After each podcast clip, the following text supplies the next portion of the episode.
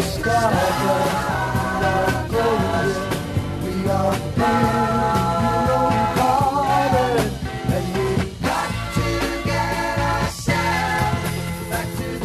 glory and evening grace, America. It's Hugh Hewitt. The world is upside down. We've gone back to the 60s. Bernie Sanders is going to be the next president.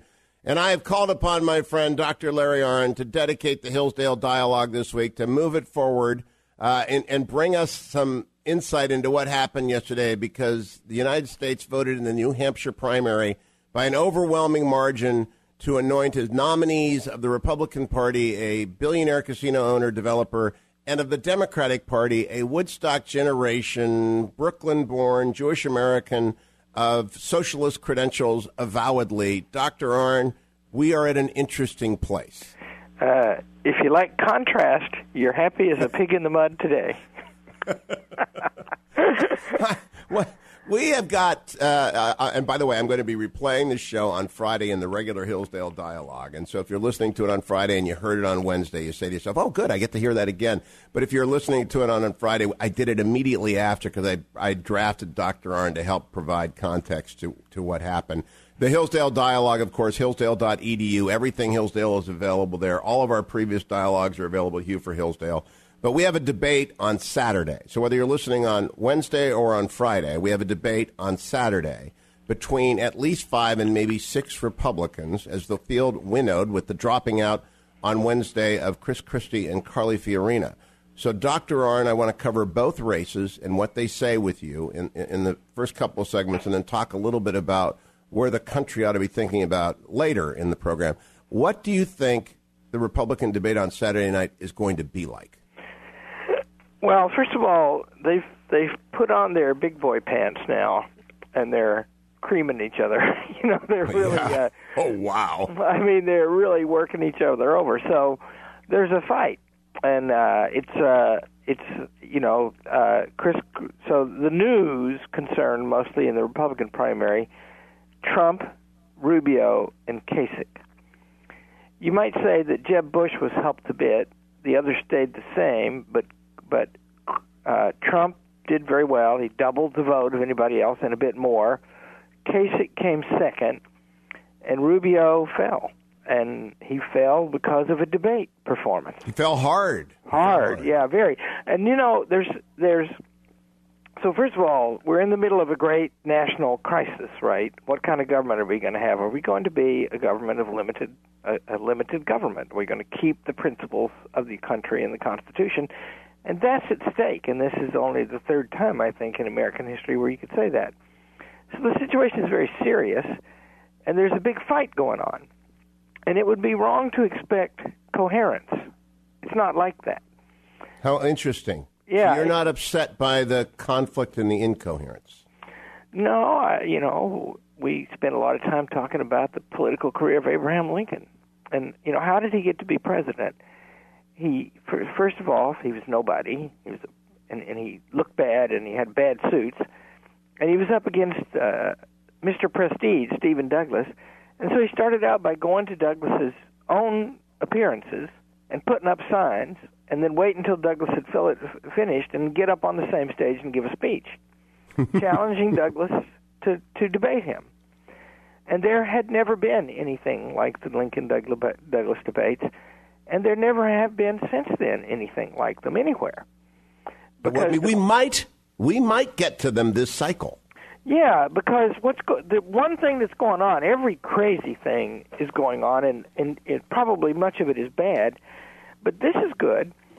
People are watching these candidates directly, and their performances, which you can now watch on YouTube or wherever you want, uh, you their performances. The candidate is the campaign, and Rubio, who's been great, fell into a trap set by Chris Christie, who was obviously very angry with him, and and he it cost him his momentum, whether he can get it back or not.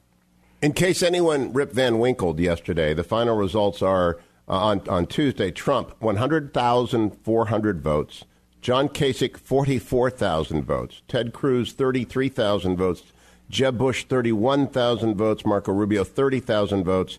Chris Christie, 21,000 votes. Carly Fiorina, 11,000 votes. Ben Carson, 6,509 votes. Now, a few things about that. Uh, some very angry Rubio supporters emailed me that Chris Christie was a suicide bomber or had committed a murder suicide. There is great anger against him, but he was the subject of many, many hard hitting ads paid for by Rubio's super PAC.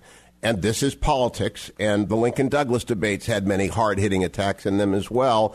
That's good for America that our, our violence is rhetorical. That's right, and uh, that's right, and and uh, it's uh, people want their candidates to be genuine, and so that was a very clever attack. You know, I personally think Rubio is genuine, but uh, but he didn't react very well to that. He was being taunted for saying the same thing, and he kept saying it again. And and he might have varied the discourse there, right?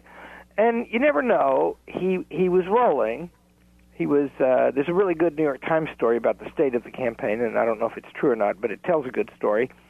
And you know they were really doing well, and money was coming in, and endorsements were coming in, and they were getting ready for this debate, and they thought you know, we're going to do great in New Hampshire and maybe second, maybe first. And uh, and and then there, what what what do campaign consultants often often tell you? Except be cautious. Right. So, well, that, that's what they always tell you. The NFL prevent defense. That's right. And and tr- and see, Trump, by the way, you know, he begins most of his speeches by reciting all the terrible things that have been said about him. so, you know, and then turn them into jokes and turn them into advantages. And he's not scripted, and that seems genuine to people. And so if you start seeming scripting, and, and you know, politics are very scripted at this level in America, and so that attack revealed a weakness. And he can he's he's rhetorically very adept. He can if he gets a chance, if the race breaks in a way that he gets a chance, he can probably fix that. But it really needs fixing.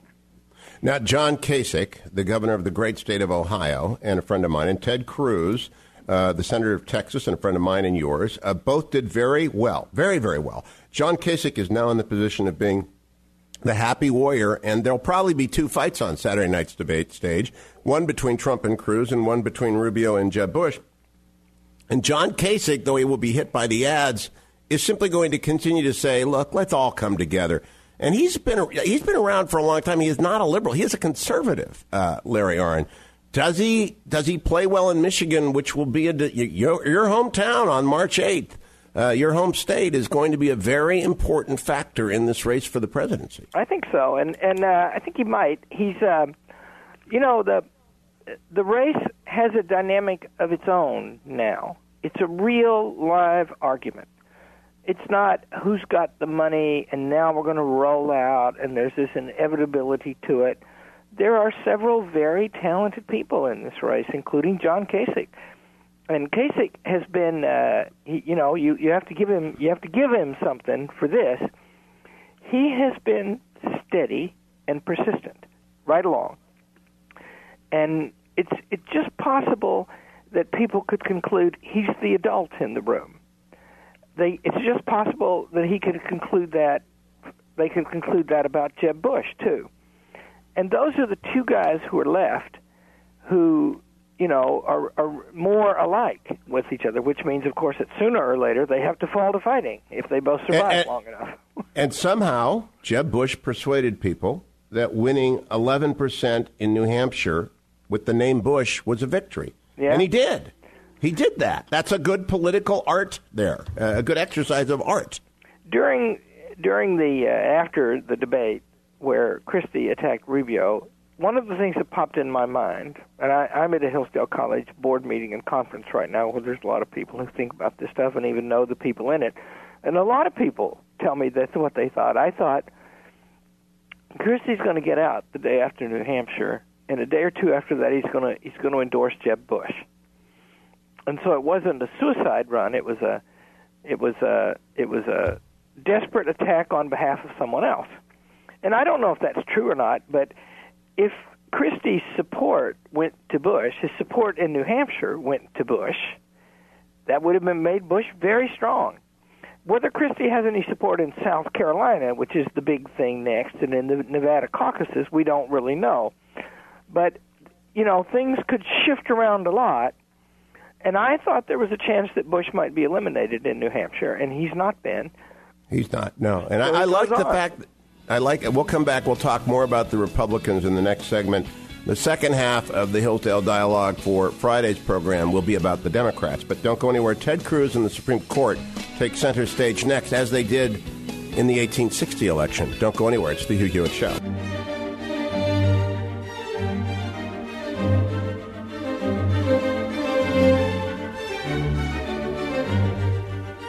Twenty-one minutes after the hour, America. It's Hugh Hewitt. If you have not previously heard the Hillsdale Dialogues, because you're listening on Wednesday and the first hour of my show is opposed to Friday, the last radio hour of the week, all of the Hillsdale Dialogues, more than a hundred of them, are available at hughforhillsdale.com.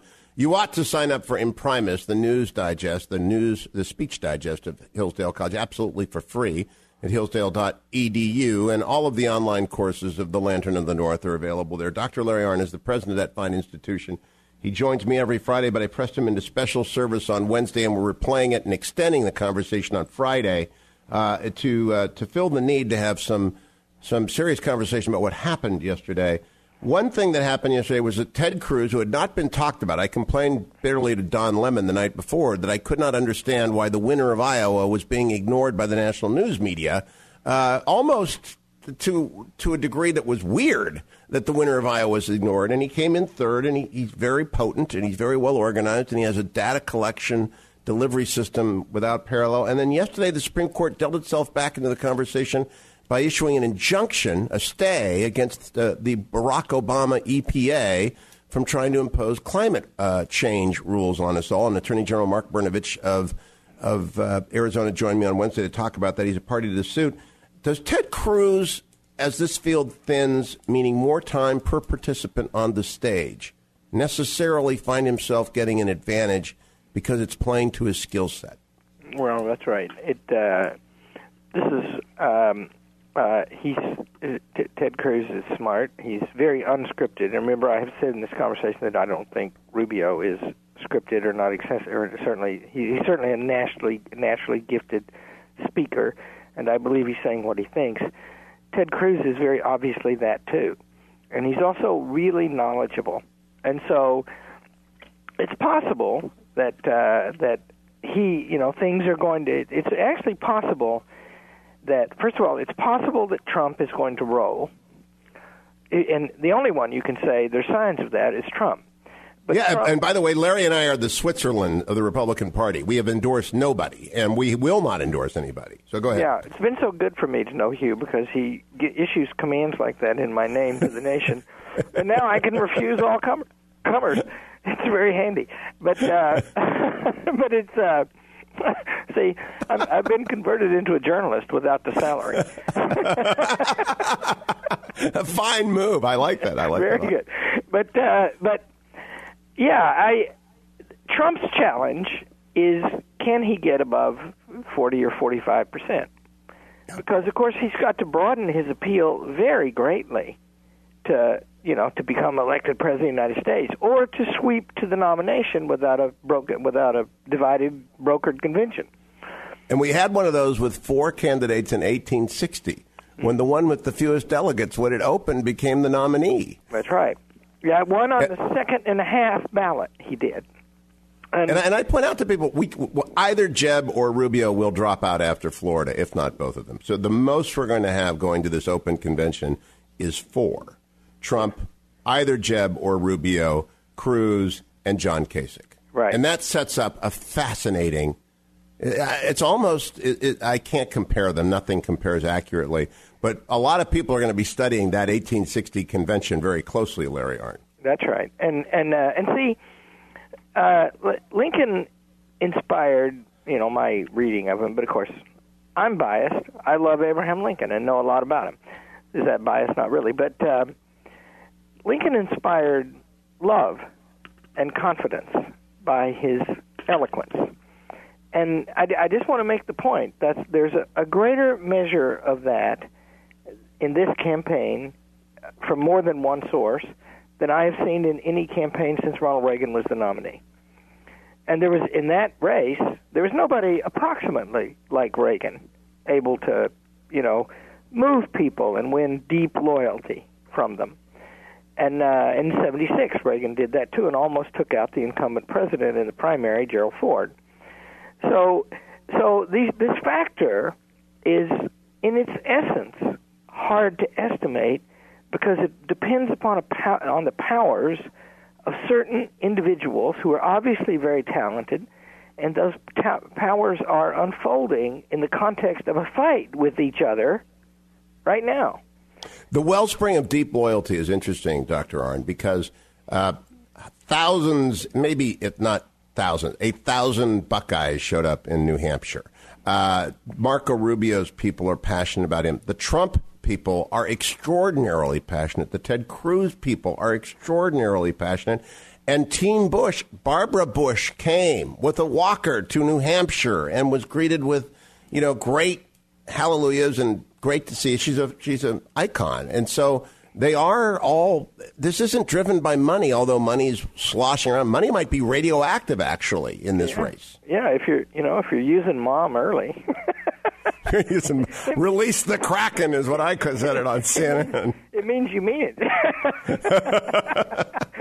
yeah, and then, and uh, it, it it is it is just so much you know because there's all this planning, right?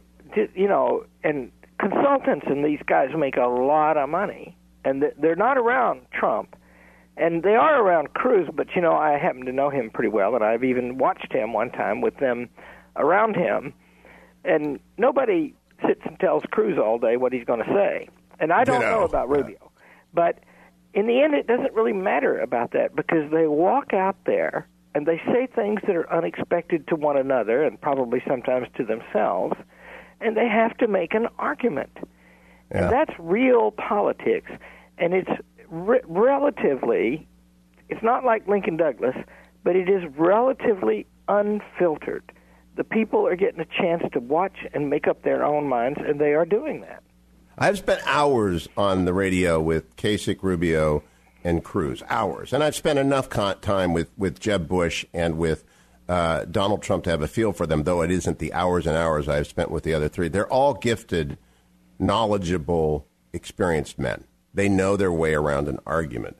So this is, I think, Reince Priebus is should be getting applause. He's getting bricks from some people who don't like this order. But I think he ought to be getting applause, and I, I have to always acknowledge my son works for the RNC.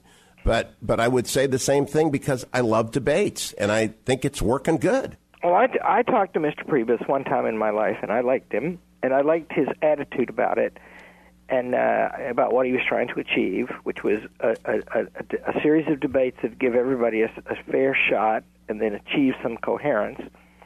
But and so I, I that's what I hope will happen in the next month. But uh, you know, just because coherent arguments, you know, where they come down to some points and some alternatives, and then the people get to choose. That's what the political system is, how it works. But I also think this, and this is just me talking, not him. I think that in regard to the Democratic Party, the Republican Party is much weaker. And and there's a lot of reasons for that, but one of them is they don't have these super delegates, right, who are elected Correct. and former public officials who make up a big block of people who've won elections and who can and they get get to be part of the delegates to the convention without being elected. So they're much they have brokers, right? And the Republican Party doesn't have any. Uh, All we have are arguments. Dr. Larry Arnn, the Hillsdale Dialogue, all of them available at hughforhillsdale.com. Stay tuned. We are stars, we are golden, we are big, you know we call it, and we got to get ourselves back to the God. 34 minutes after the hour, America. It's Hugh Hewitt. This is the Hillsdale Dialogue, the last radio hour of the week. Dr. Larry Arnn is my guest, hillsdale.edu. I, I've done an interesting radio thing here. I pressed Dr. Arnn into service on Wednesday for half an hour and the full blown Hillsdale Dialogue on Friday because I want to talk about the Democrats in the second half of the Hillsdale Dialogue. And Dr. Arnn, I, I just played Crosby, Stills, and Nash Woodstock because the Bernie Sanders moment is extraordinary. We're focused on the Republicans because you and I are conservatives and we lean that way. But Hillary Clinton, um, I saw one exit poll which said if um, if your number one uh, issue is the honesty, integrity, and trustworthiness of the candidate, who did you vote for? And Bernie Sanders won that 94 to 6. Uh, and at the same time, he is running on a dishonest economic platform because it has been proven again and again and again not to work. So, how do you square those things? Well, there's a CNN commissioned. I, I think CNN com, com, commissioned it, uh, but it was reported in CEN, CNN, an economic study by a professor at the University of Massachusetts that showed that the DN, GNP GDP will go up 25% and the median income will go up 25% within two or three years after Bernie Sanders is elected. and the and the professor, as you read down the article, you know, and he got toward the middle of it, the professor did allow that he was himself an avowed socialist. And then the article admitted, a little later than that, that there were some economists who didn't agree with that. so, so you know, if we could make ourselves rich by pooling all of our resources and giving them to the government, then to dole out equally. Uh, well, Churchill had a word for that kind of plan: too easy to be good, and uh, so, so I don't think it'll work. But you, you know, one thing to notice in New Hampshire is that he just whipped her every way possible. I think she was ahead of him in the 65 plus demographic. Which Of women, serious. only women, 65 plus women. Oh, only the women. And and goodness gracious, you know, I mean, it just er- know, that means middle-aged people, and that means rich people, and poor people, and highly educated people, and not highly educated people. It just every which way did he beat her, and he beat her by a lot. And of course, he got I- a lot more than fifty percent in the race. I think they're teetering on the brink of collapse, and I and I believe it goes down to the to a number of things. One of which is you cannot stay in the public eye. This has nothing to do with the Clinton ethical problems, but you cannot stay in the public eye for 25 years and remain viable in American modern culture. You agree? There's something to that. Yeah, well, nobody does that. The American political system, you know, it it it does produce always. It has produced experienced presidencies, right? People, experienced people getting president, being elected president. But then you do it in all cases except Franklin Roosevelt for a maximum of eight years, and about half of them only four years, and then you're finished, right? And so Right. it, the, the careers are not like the careers of Winston Churchill, where he was in high elected and many cabinet positions for 55 years. That doesn't. That's not how it works over here. And, he did it and- by, by arguing, though. He did it by being a participant in the public debate, not by being a holder of office. I mean, he did both of those, but in the periods when he was not holding public office, he stayed in the lists. Uh, Hillary Clinton never argues anything. This is her problem. She assumes that she is entitled to everything. Yeah, well, Chur- Churchill is a different kind of thing than that, in part because he was one of the most wide, widely read people in Britain throughout his career, and it was all stuff that he wrote. Some of it, uh, some newspaper articles with some help, but but uh, almost all of it was the the product of his brain and insightful way of expressing himself. You know, I don't think we have any modern American political figure except Ronald Reagan, who wrote his own commentaries for the GE commentary, who has ever attempted to mount a sustained argument with the American people over the airwaves over a long period of time. Am I wrong, Larry? Yeah, well, that's right. So Reagan, you know, I, I've been having memories of Reagan a lot lately because this race reminds me of it in some ways. And I remember Reagan's first press conference the day after the election. And he walked up there, and one of my favorite things to say is that when you hire somebody, you find out more in the first week they're on the job than you could find out by talking to them for three months beforehand. And- and it's just you know now you see them in the job, right? And Reagan walked out to give that press conference, and at ten minutes in, I remember saying out loud, "This guy is going to really be good at this." Yeah, he, was. That, I remember it well. And George Will's first interview where he wore a brown suit and he commented on the fact a man who has the confidence to wear a brown suit is going to be a great president. Don't go anywhere. Dr. Larry Arnn returns. We have two more segments of the Hillsdale Dialogue. Stay with us.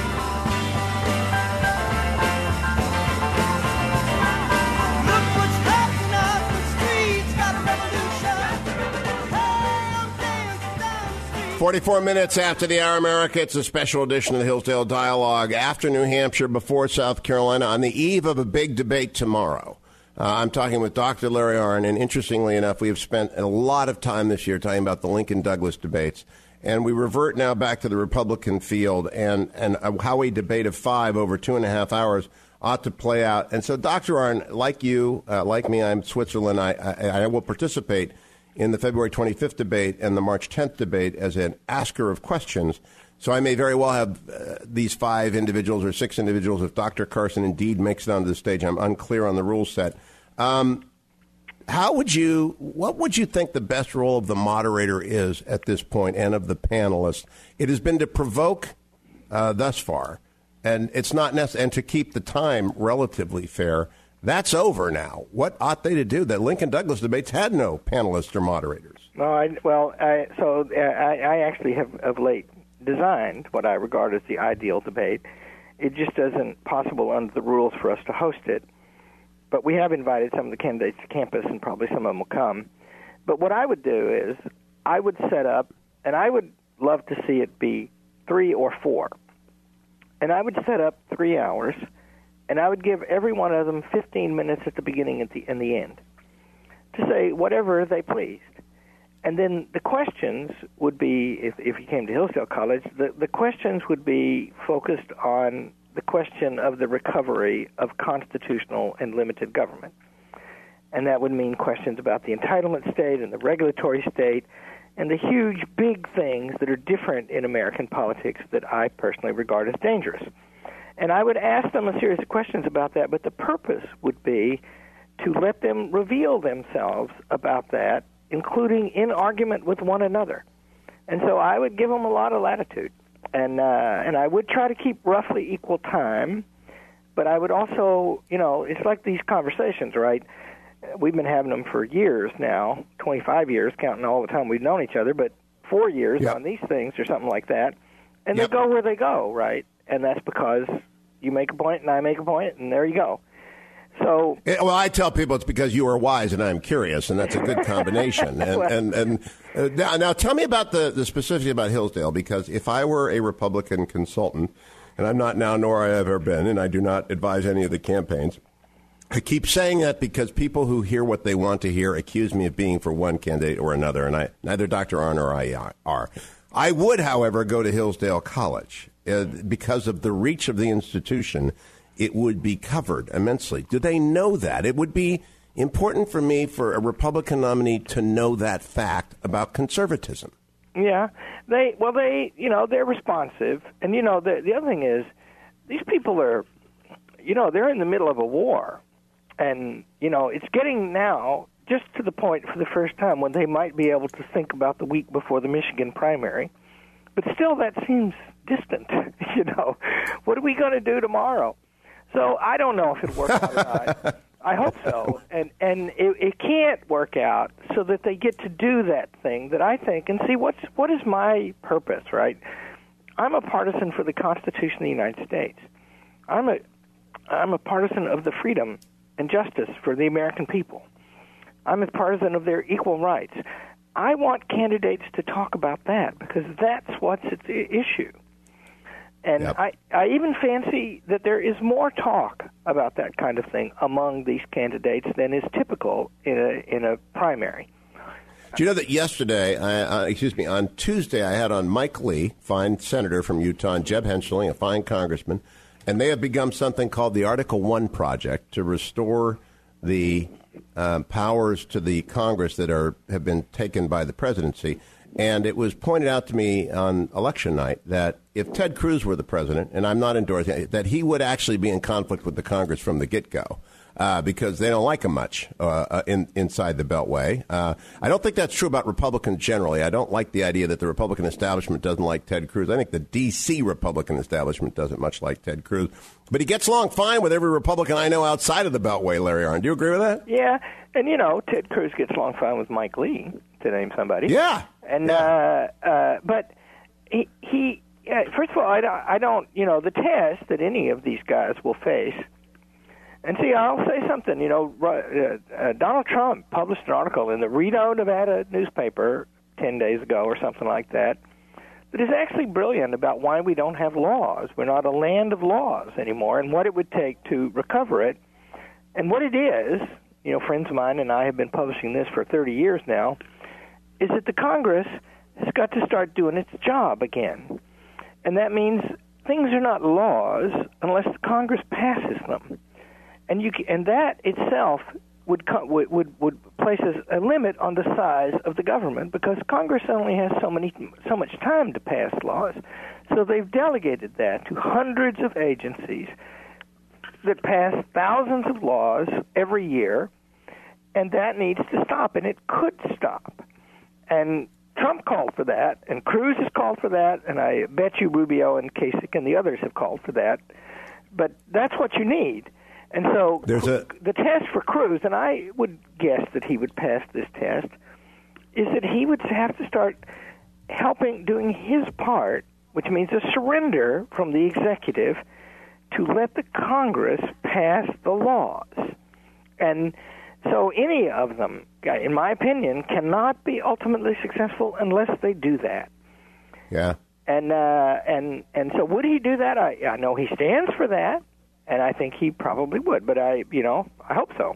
I hope all any of them who wins would do. Now, let me ask you a very particular question. Um, Donald Trump, who is attacked often on a lot of different reasons, has produced an extraordinary set of children, one of whom, Ivanka, was my guest on Tuesday. And she's so accomplished and so remarkable. We have a minute to the break.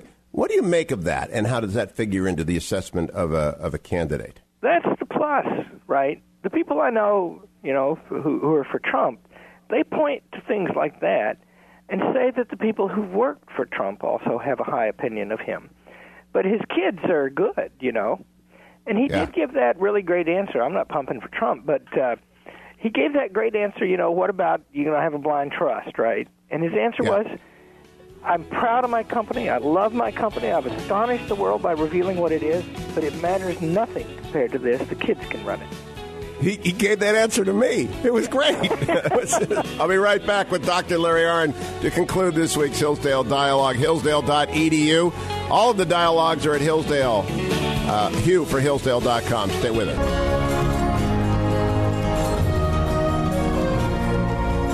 55 minutes after the hour, America, wrapping up and looking forward to Saturday's debate. I'll be back in California on, on uh, Monday. I'll be on State of the Union with Jake Tapper on Sunday to debate the debate and what happens. But, Dr. Arnn, I am curious since you are with the Hillsdale Board and they're all great Americans and great citizens, is there worry or is there enjoyment or both at this process that is unfolding? Uh, both. Yeah. It. Uh, I, you know, I, I. Here's what I think. I think that we're not going to get out of this mess. It's not going to be tidy, and it's not going to be easy, and it's going to take a long time, and there's going to be a lot of groping and a lot of friction along the way. And so it just looks to me like the groping and the friction is more serious at this time, and and we don't know yet. See, we don't like like th- this field just looks a lot better to me than they have in recent years. But we don't we won't know until somebody tries to do the job. I mean, we didn't know that Abraham Lincoln would be what he was as president. But then, you know, uh, like here's the thing unpredictable. Who would know that Lincoln would bring to a stop on a dime a hundred years of independent cabinet power, right? He walked in there, and by the second day, everybody was working for him, Yeah. as it had been right in the origins of the cabinet of the executive branch. And you know, he put very powerful people, some of whom almost beat him for president, in the cabinet. And and then the next thing, like one time there was this great thing where they were consp- some of his cabinet members were conspiring with Congress, and Congress was going to pass a bill that basically said he couldn't fire the cabinet officers without their approval, so that would make them independent, right? And Right. so he called, he, he he got a meeting together with the congressional leaders, and then he and he and he called the cabinet to a cabinet meeting at the same time and didn't tell each other, and he's got them all in the room, and he says to the cabinet, these men here from the Congress are saying that there's a lot of strife between us and we can't get along. Is that true? True. of course, they all said no. Of course not. oh, no, no, no, no. So nobody would know that Abraham Lincoln could do that. He just was able. well, Dr. Larry Arnn, um, I'm glad you're an optimist. People need some optimism. Uh, they're a little bit. It's very stressful because the world is a dangerous place. It's very stressful to go through this thing. Yeah. Uh, without without certainty. Yeah, and the so- a sober point to make, a solemn point to make is we stand at a moment of deep division and danger to our Republican. Every one, our republic, every one of us needs to be the best citizen he can for for years. You need to learn. You need to talk. You need to think. You need to be involved. No better way to end a Hillsdale dialogue than that. Dr. Larry Arnn, thank you. Thank you, America. Thank you, Dwayne and Adam. Thank you, Ben. Thank you, Jake. Thank you, Daniel. Thank you, Danielle. And all of you who listen to The Hugh Hewitt Show. I'll watch you. I'll see you on State of the Union on Sunday morning and back here in California on Monday.